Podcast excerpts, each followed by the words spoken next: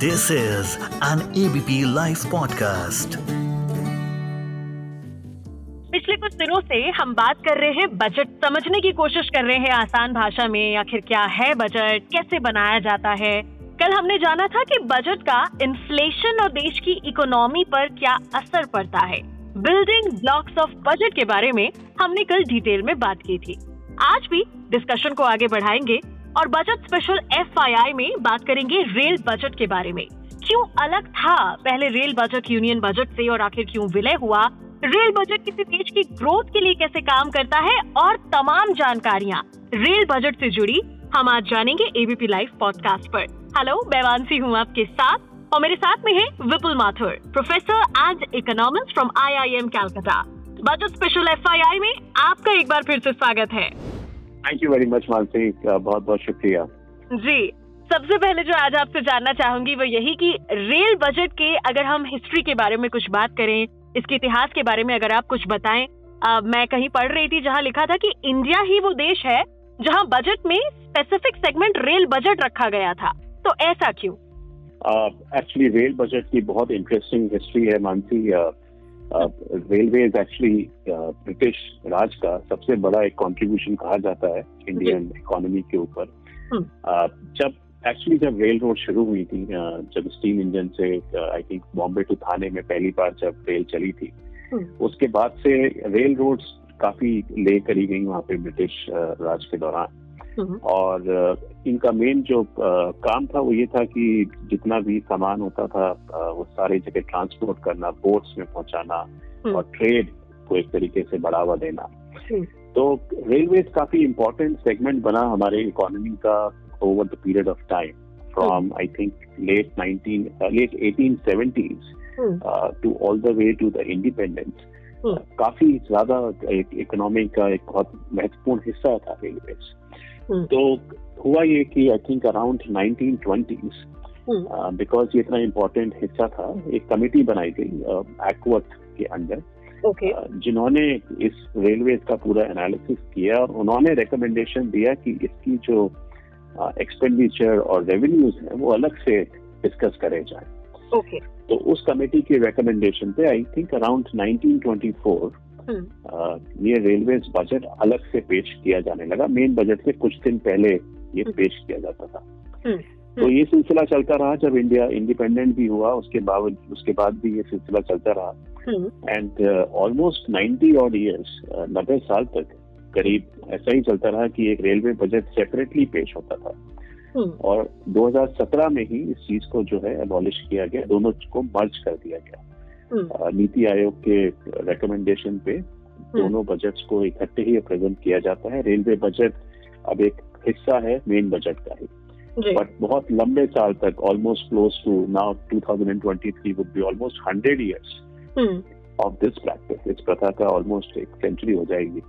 अब तो खैर होता नहीं है ये बट रेलवे बजट सेपरेटली पेश किया जाता था। उसका एक मेन कारण ये भी है कि रेलवे इंडिया में बहुत वास्ट नेटवर्क है अगर आप आज के स्टैटिस्टिक्स पे गौर करें हम्म। तो इंडिया में करीब इन टर्म्स ऑफ़ एम्प्लॉयमेंट ये हम्म। कितनी रोज़गार के हवाले से कम से कम तेरह से चौदह लाख लोग इसमें इन्वॉल्व हैं रेलवे सबसे बड़ा एम्प्लॉयर है सिंगल हैंडेडली सबसे बड़ा एम्प्लॉयर है इंडिया में हम्म। और वर्ल्ड में अगर आप देखें तो वर्ल्ड में भी सबसे टॉप टेन में इंडियन रेलवे एम्प्लॉयर है इतने ज़्यादा लोगों को रोज़गार मिलता है रेलवे से। सो इकोनॉमी की ऑलमोस्ट एक तरीके से बैकबोन है। और एक बड़ा इंटरेस्टिंग स्टैटिस्टिक्स मैंने भी पढ़ा कि हर साल हम करीब इंडियन रेलवे में करीब एट बिलियन लोग जो है इधर से उधर जो है ट्रांसपोर्ट होते हैं जो इधर से उधर ट्रैवल करते हैं करीब एट बिलियन लोग। दैट इज़ मोर देन मतलब पूरे वर्ल्ड की पूरे विश्व की जो पॉपुलेशन है उससे ज़्यादा है। तो एक साल में इंडियन रेलवे जो है वर्ल्ड की पॉपुलेशन से ज़्यादा लोगों को मदद करता है एक जगह से दूसरी जगह जाने में। तो जब इतनी बड़ी एक, एक संस्था है इतना बड़ा एक इंस्टीट्यूशन है हम्म। उसका एक अलग से एक एनालिसिस होता था हमेशा से। और ये थोड़े से इसमें ये भी है कि इसका इसके एक्सपेंडिचर पैटर्न थोड़े से अलग हैं इंफ्रास्ट्रक्चर हैवी पैटर्न्स हैं और रेवेन्यू पैटर्न्स भी अलग हैं। बिल्कुल। इसलिए ये अलग होता था बट और उन्हीं पैटर्न पैटर्न्स के बारे में अब हम बात करना चाहेंगे रेल बजट के रिसोर्सेज के बारे में भी हम बात करना चाहेंगे आखिर कैसे ये बनता है क्या इसका प्रोसीजर है? तो पहले तो ये फाइनेंस मिनिस्टर और रेलवे मिनिस्टर जो थे वो अलग अलग ये बजट बनाते थे। फाइनेंस मिनिस्टर अपना मेन यूनियन बजट जो देते हैं संघ का बजट वो देते थे और रेलवेज मिनिस्टर की रिस्पॉन्सिबिलिटी होती थी कि वो रेलवेज का बजट पेश करें। जी। तो उस समय जो है ये रेलवेज में कई सारे जोन्स में बटा हुआ है रेलवेज कई सारे डिपार्टमेंट्स हैं तो उन सबसे सलाह मशवरा करके वो बजट पेश किया जाता था। और काफ़ी हद तक इकोनॉमी का इतना बड़ा पार्ट रहा है almost one two two percent GDP का प्रपोर्शन रहा है अब रहता रहा है पहले और भी ज़्यादा था। तो हम्म, इसको अलग से पेश करते थे। बट अब जैसे जैसे हमारे जीडीपी के और भी सेक्टर्स इवॉल्व हो गए हैं सर्विसेज़ सेक्टर स्पेशली इतना ज़्यादा इवॉल्व हो गया है हम्म, कि अब रेलवेज का रिलेटिव प्रपोर्शन जो है अब उतना ज़्यादा नहीं रहा है। हम्म, अभी भी एम्प्लॉयमेंट के नंबर से काफ़ी ज़्यादा है बट इन टर्म्स ऑफ़ जो इकोनॉमिक ट्रांजेक्शन जो होते हैं जो इकोनॉमिक कॉन्ट्रीब्यूशन है वो उतना ज़्यादा नहीं है। इसलिए अब उसको कंबाइंड तौर पर रिप्रेजेंट किया जाता है। ये हम्म, मर्जर इसलिए भी किया गया क्योंकि कई बार क्या होता था इंटरेस्टिंगली यहाँ पे थोड़ा एक पॉलिटिकल एंगल भी होता है। तो ये था कि रेलवेज मिनिस्टर अधिकतर जो है वो कई के बार जैसे अगर सरकार जो है अगर आ, एक कॉम्पोजिट सरकार बनी अलग अलग पार्टीज़ की तो हम्म, उसमें जो है कई बार रेलवेज मिनिस्टर जो है किसी और पार्टी के हम्म। जिस पार्टी के प्राइम मिनिस्टर नहीं है पर किसी और मेन पार्टी के लोकल पार्टी जो होती थी उनको दे दिया जाता था। अच्छा। तो वो क्या होता था कि कई बार जो है अपने प्रोविंस में ज़्यादा एलोकेट करने के लिए फंड्स एलोकेट करने के लिए उसमें लोकल पॉलिटिक्स काफ़ी हो जाती थी। तो एक तरीके से एक ओवरऑल ऑप्टिमल नहीं होता था इंडिया के लिए। हम्म, लोकल एक डिस्टॉर्शन आ जाते थे। हम्म, तो उस जब से ये मर्ज हुआ है तब से वो चीज़ जो है थोड़ी अच्छी हो गई है अब सॉर्ट आउट हो गई है। अब अब जो है एक ओवरऑल आउटलुक लिया जाता है रेलवेज का कहाँ पे क्या ज़रूरत है। हम्म, अ, तो अगर जैसे उसमें अब ऐसा नहीं है कि अगर रेलवेज मिनिस्टर अगर ईस्टर्न इंडिया से आया है तो ईस्टर्न इंडिया में ज़्यादा फंड एलोकेट हो गए बजाय कि हम्म। वेस्टर्न रेलवेज में। अब हम्म। एक ओवरऑल व्यू लिया जाता है और एक फ्यूचरिस्टिक व्यू भी लिया जाता है। काफ़ी सारे नए नए इंफ्रास्ट्रक्चर प्रोजेक्ट्स आए हैं। हम्म, इलेक्ट्रिफिकेशन जो है फॉर एग्ज़ाम्पल बहुत तेज़ी से इंडिया में इस पे काम हो रहा है। हम्म, almost sixty sixty five percent electrification हो गया है रेलवेज में। हम्म, और ज़्यादा तेज़ी से काम हो रहा है। 2030 तक आई थिंक प्लान है कि 100 परसेंट इलेक्ट्रिफिकेशन हो जाएगा। हो जाएगा हम्म, उसके अलावा मेरे ख्याल में आपने भी सुना होगा ये वंदे भारत मिशन पे बहुत जी। काम हो रहा है। इस पे भी कई सारी ट्रेन जुड़ रही है। तो हम्म, ये सब बहुत सारे इम्प्रूवमेंट्स हैं। और अब अगर आप स्टेशन जाए रेलवे स्टेशन जाए स्पेशली जो नए नए टीयर वन टीयर टू के जो सिटीज़ के जो स्टेशन है रेलवे स्टेशन है उसमें काफ़ी आपको एक अ, काफ़ी चेंज अनुभव होगा। हम्म, तीसरा जो चीज़ पे बहुत तेज़ी से काम हुआ है वो डिजिटलाइजेशन पे काम हुआ है। काफ़ी हम्म। सारी चीज़ें अब जो है आप पहले रेलवेज में आपको फिजिकली जाना पड़ता था सारी चीज़ें। अब हम्म। काफ़ी हद तक डिजिटलाइज हो गई हैं तो बहुत सारी तरक्की इसी वजह से हुई है कि एक ओवरऑल व्यू बन पाता है अब। क्योंकि अब रेलवेज जो है यूनियन बजट के साथ ही पेश होता है। यानी कि एक तरीके से यूनियन बजट के साथ जो इसका एक बार फिर से विलय हुआ है ये एक अच्छी बात है। जी इससे फंड एलोकेशन जो है एक तरीके से उनमें एक अच्छी सी एक ऑप्टिमैलिटी सी आ गई है। बराबर बराबर हर जगह होता है और एक ओवरऑल विजन के तहत हम्म। एलोकेशन होते हैं। बिल्कुल बिल्कुल।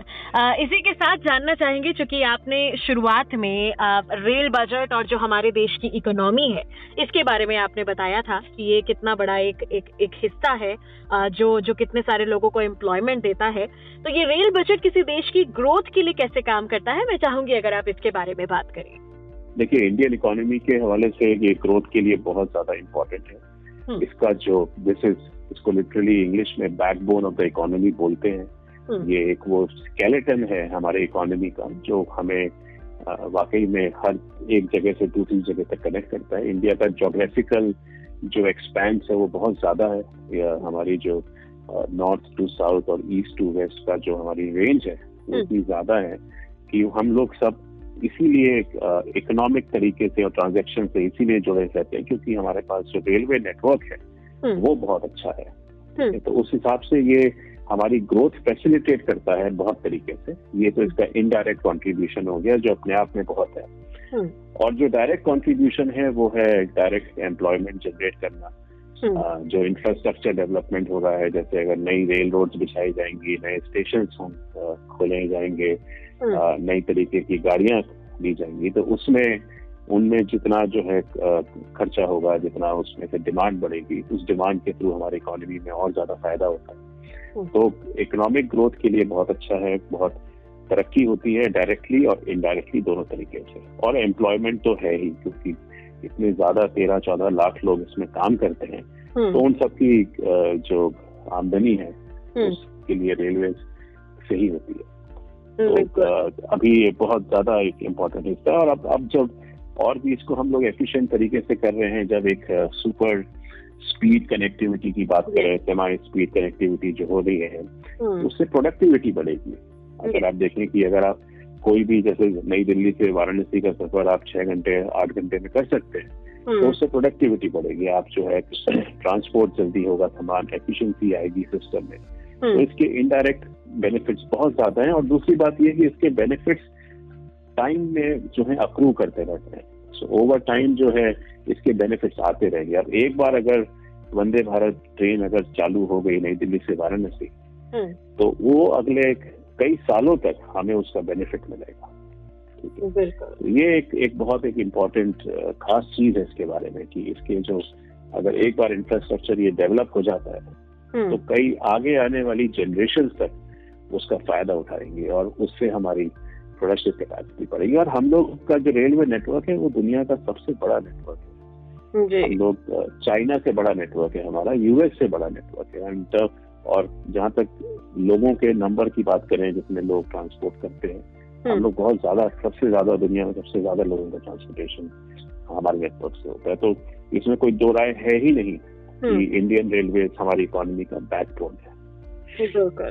जब हम लगातार ये खबरें सुनते हैं लाइक वंदे भारत एक्सप्रेस पर भी कितना पथराव हुआ एंड ऑल जितने भी ये जो जो डिस्ट्रक्शंस होते हैं लोगों के द्वारा ही किए गए या किसी नेचुरल या किसी एक्सीडेंट की वजह से भी क्या इनका भी कोई असर पड़ता है?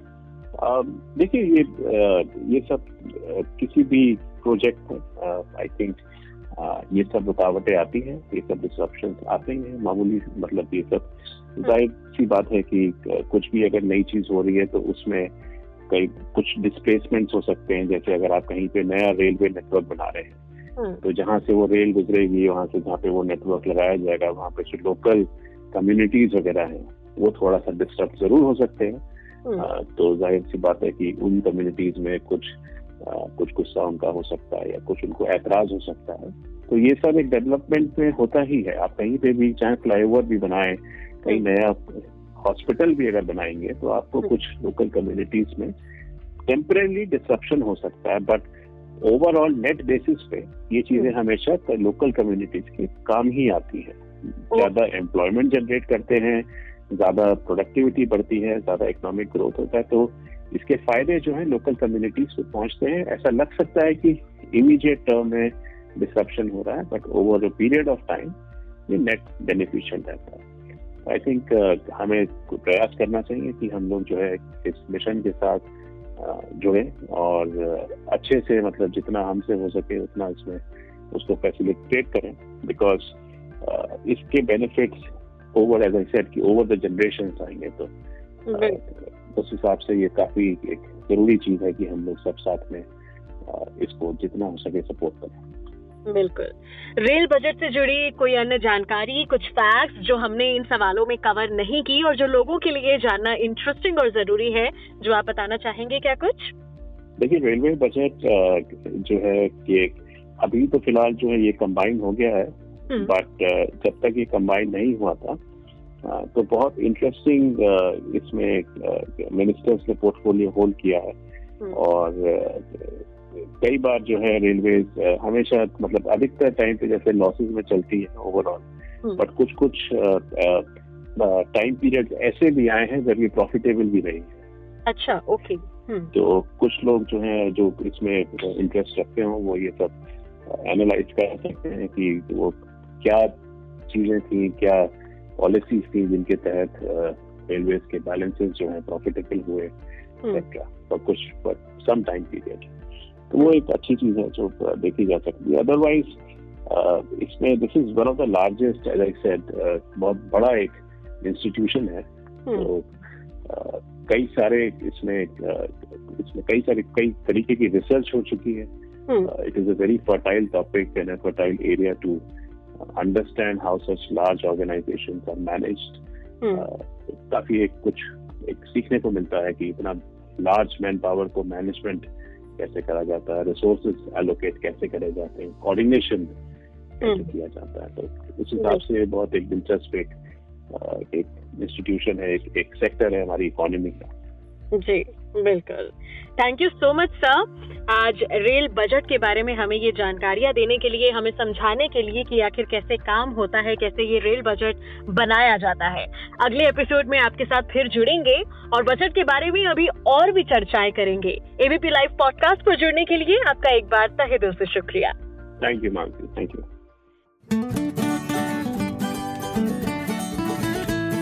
this is an ABP Life podcast.